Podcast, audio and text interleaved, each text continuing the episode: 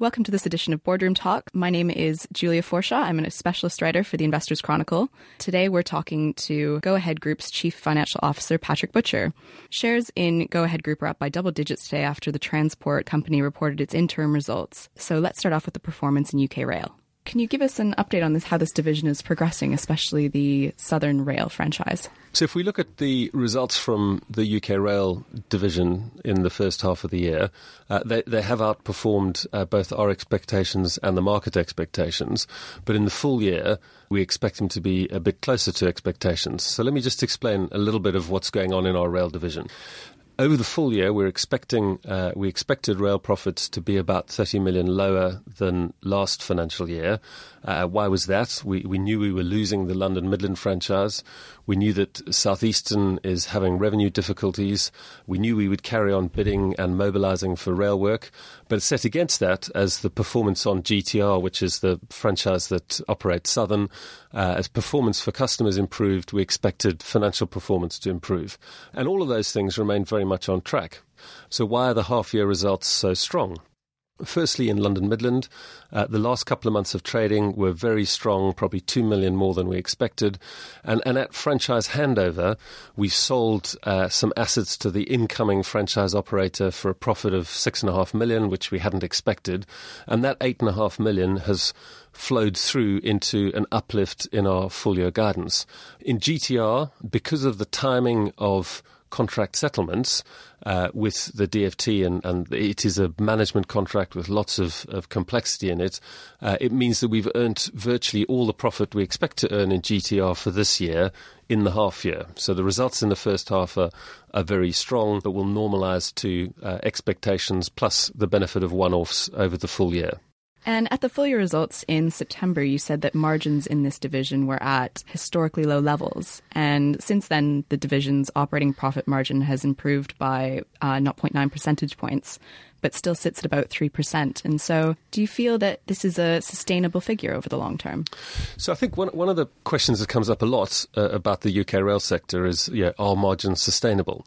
Uh, and I think sometimes that question is being asked in the context of what I would perhaps call a conventional business. Now, if you've got to invest in capital and you know, raise capital in order to finance an ongoing business, then, then margins of one and a half, two percent are, are potentially not sustainable. But actually, if you if you look at what's underpins the rail franchises. Firstly, there's very little capital involved. Uh, so if I look at one of our companies, GTR, uh, which has a turnover of this year, we're expecting 1.4 billion. We've only put 5 million pounds of equity into that company. So while the margins are very modest, the returns from a capital invested perspective can be uh, much more highly geared. And so you can make really good returns, or as we've seen with people operating other contracts, you know, not such great returns.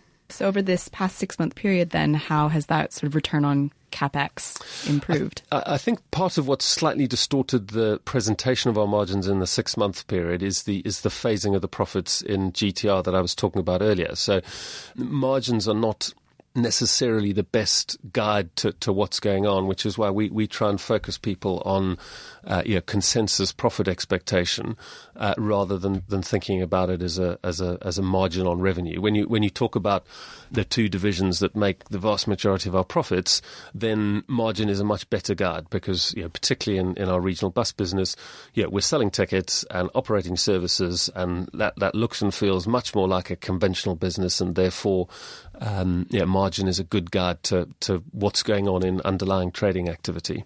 And you've called the UK transport market in general challenging in the past. So, why do you find the domestic market so challenging, and how do you feel that Go Ahead is placed to deal with this marketplace perhaps better than some of its peers? Um, I, I, think when, when can draw some overall conclusions about what's going on in, in transport. And it's it's going on in this country, but equally it's going on in, in other countries. Obviously, we, we know the UK best, uh, but the, there are socio-economic drivers that are that are changing transport patterns. For example, on southeastern. Over the last two years, 40% of all of our customers have changed their travel patterns. Now, what does changing travel patterns mean? Well, it means working from home one or two days a week. It means probably going shopping a little bit less because um, you're, you're, you're, shopping online and, and having your, your product delivered to your house. So there are, there, are, there are trends going on that are changing the pattern and nature of demand. Uh, what, what, what gives us uh, short-term comfort on the on on our rail business in, in dealing with that market is the southeastern franchise is pretty short, um, and so it, it, will be profitable over the rest of its its future. And we've got the opportunity to rebid it. And on GTR, we're not taking demand or volume risk. In London, uh, we don't take uh, demand risk. We, we operate contracts for Transport for London. Transport for London takes the, the passenger risk.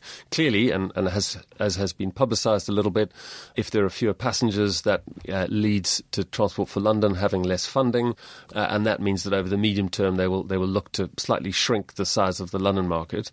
And in regional bus, which is where we're probably most exposed to those kind of market trends, firstly, the weight of our business is in the areas of the country that are doing better demographically, the south, southeast, and, and, and, a little bit in the southwest, where populations are growing.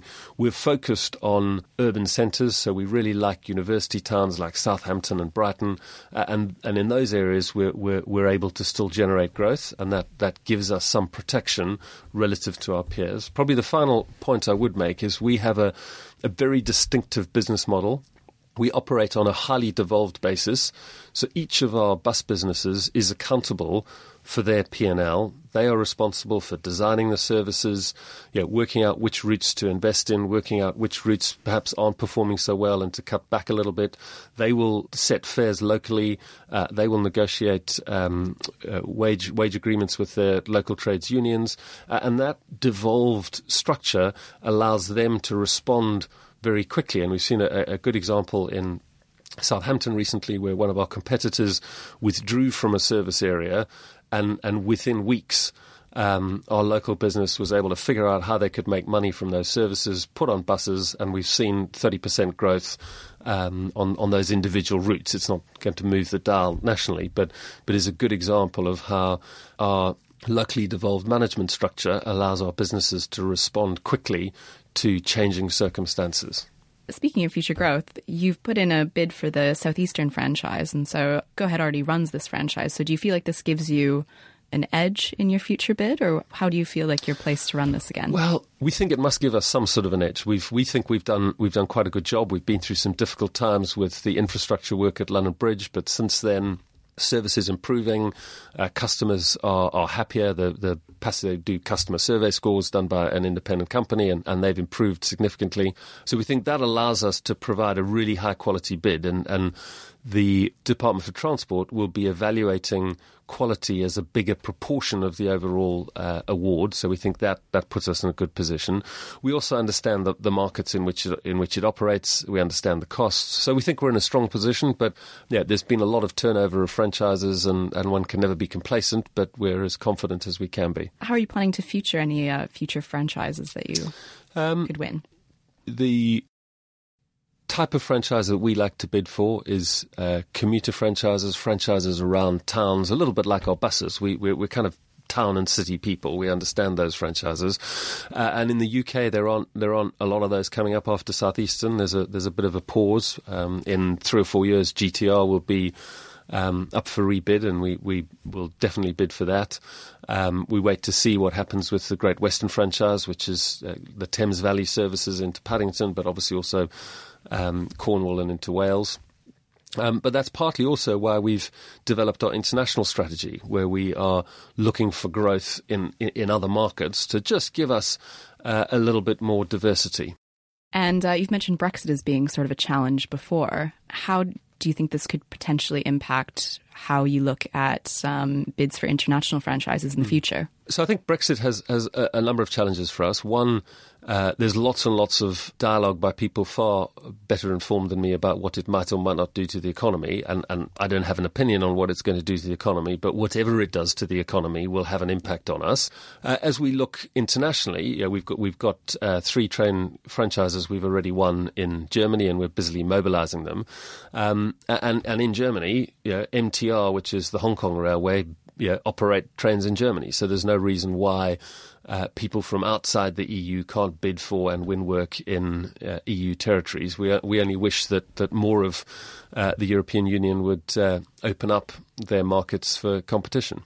And domestically, you've talked about this focus on sort of commuter towns and university towns and those sorts of things. And so, how are you anticipating Brexit could potentially have a challenge in these areas? So, so uh, uh, as I was saying, uh, what drives growth in bus and rail companies, and the ones we run, is population growth and economic growth. Buses are more influenced by population growth, and rail companies are more influenced by economic growth. So, if Brexit causes an economic slowdown, then that will that will impact us adversely. If, for example, uh, the population slows down from you know, reduced migration, that will have a negative impact on, on the bus businesses.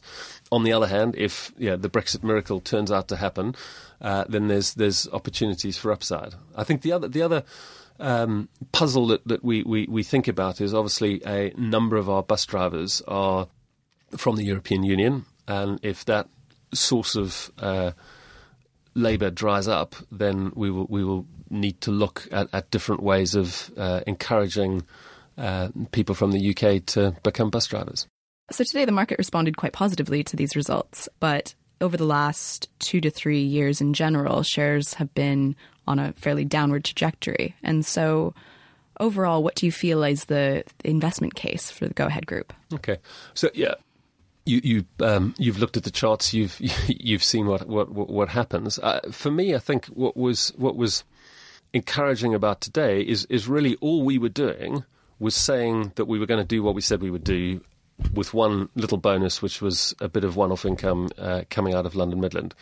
Uh, and it's a, it's a strange environment where a company simply meets expectations and the market has such a significant reaction. So I think what for us, what's really important is, is focusing on what we do well, focusing on the yeah, bedrock, which is our bus business, focusing on, on, on bidding for work in London at you know, sustainable margins, focus on driving growth and profit and um, revenues in the regional bus business and, and being clear with uh, with the market where we think that's going to wind up, where, where what we think we can do. Uh, focus on continued service improvement in, in GTR, driving uh, driving improvements for customers, and and yeah, in the GTR contract because we don't take revenue. Uh, we, we make money by running the trains on time, by agreeing you know, sensible cost variations with the government for all the extra trains we're going to run in May when the Thameslink and uh, Thameslink services will be transformed beyond recognition, um, and in, in managing our costs efficiently. Uh, so we need to focus on doing those things to, to earn the margins that uh, we believe are there and that uh, we hope people will see come through. We, we need to bid for and, and, and hopefully win Southeastern at, at, a good margin, and we need to keep going with our international growth strategy. And, and we believe if we do those things, and we've we've set it out really clearly in our in our presentation today, we have a, a, a little document we call our strategy on a page. Uh, it sets out what we're doing, protect and grow the core win new contracts, and prepare for the future of transport. If we do those things, uh, then we think we're in good shape. So, share price should be kind of a reflection of what investors expect the future cash flows to be. And so, do you think by doing these things that investors should be kind of reassured of the that earnings can be steady enough to sort of meet expectations? Yeah, we think that perhaps the best way to articulate that in the foreseeable future is the focus on the dividend. And you know, we, we have a really clear dividend policy, which is two times earnings over a five year average. We, we've set that specifically to allow us to carry on paying dividends through a, a, profit dip, should there be one. If we if we don't win Southeastern, then we have to wait for the uh, international profits to come through. And then if you look at our cash flows, we've been we we think we've been really transparent. Again, there's a there's a slide in in the presentation pack today which shows the correlation between capital expenditure in London Bus and contract renewals and shows that we expect that in 1819 and 1920, capex in London Bus will fall by about 50 million pounds. So if we look into the foreseeable future, and who knows what happens in the long future, uh, we've got profit cover and we've got cash becoming available from significantly reduced capex to give confidence that we will keep paying the dividends. Long term, we need to follow through our strategy and, and deliver the profits. All right, thanks, Patrick. For more Boardroom Talk podcasts, head to the Investors Chronicle website, iTunes, or ACAST. Thanks for listening. This is the story of the one. As head of maintenance at a concert hall, he knows the show must always go on. That's why he works behind the scenes, ensuring every light is working, the HVAC is humming, and his facility shines. With Grainger's supplies and solutions for every challenge he faces, plus 24 7 customer support, his venue never misses a beat. Call click grainger.com or just stop by. Granger, for the ones who get it done.